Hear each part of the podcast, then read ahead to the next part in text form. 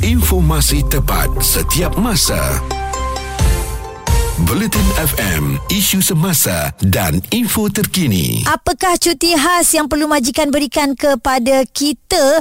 Aa, dan kita ada seorang pemanggil namanya Zahar. Nak tanya, Zahar banyak cuti ke banyak kerja? Uh, sama-sama. Banyak cuti. Ada banyak cuti juga, banyak kerja juga. Uh, jadi dia stabil. Oh, kalau macam uh. gitu awak tak perlulah cuti khas kot.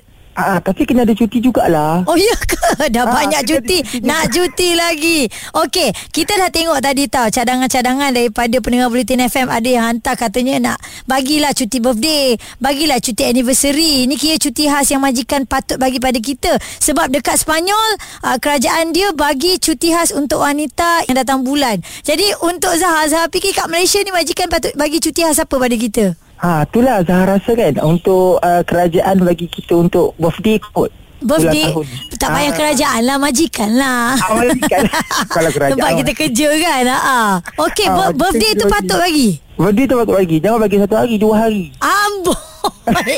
Kalau dia bagi hari Jumaat, consider okey lah tu sebab satu hari dah cuti dah. Ah betul, tapi kena extend jugalah. Maksudnya Jumaat, Sabtu, Ahad, Isnin. Isnin tu bos lagi. Tapi rasa-rasa kan, ada tak ha? majikan yang nak bagi? Rasa-rasa je lah.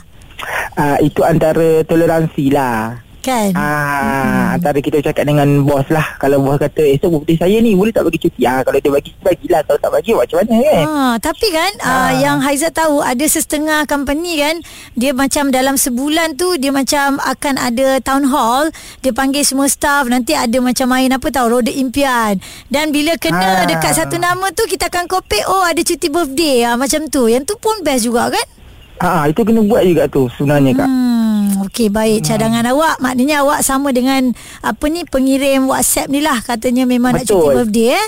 Ha-ha. Itu nak celebrate beria sangat ke yang sampai ambil cuti tu? Nak buat preparation lagi. Amboi. Oh, tak ada orang buat surprise ke? Kesian.